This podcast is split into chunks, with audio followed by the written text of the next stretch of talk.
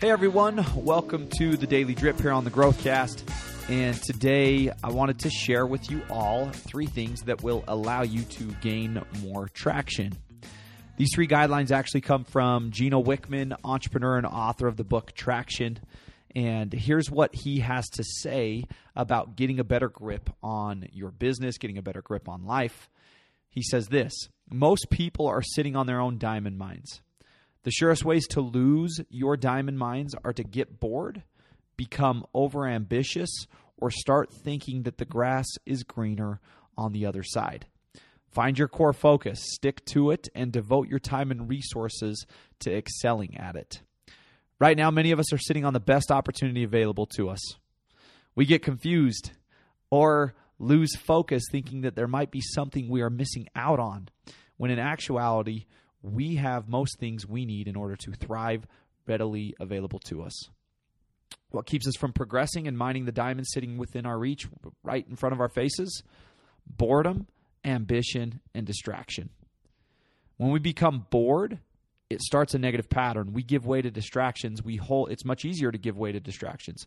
We hold unproductive conversations with ourselves about things that don't matter and we lose momentum. Our creativity energy levels they drop. One key here in combating boredom is to fill your day with proactive behaviors. Fill your day and plan it out. Plan it all out.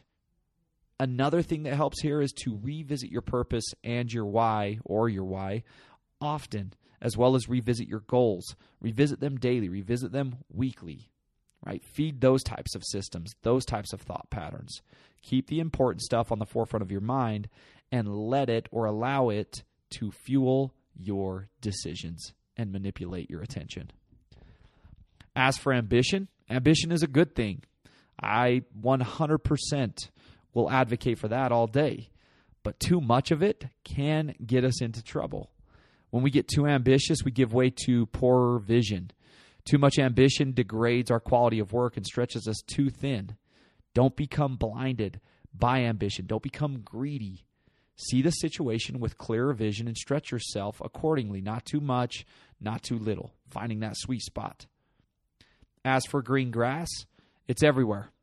The lawn in your industry your team, your family, your life. It might be brown, but that's not the lawn's fault. It's yours. You haven't watered it properly. You haven't provided the fertilizer and the nutrients necessary ongoing.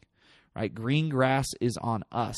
We must own that. And yes, there are many industries. There are many industries across the board and situations across the board where the grass is green, but that does not mean that your grass isn't where you're currently at, where your feet are, where the situation is as it stands.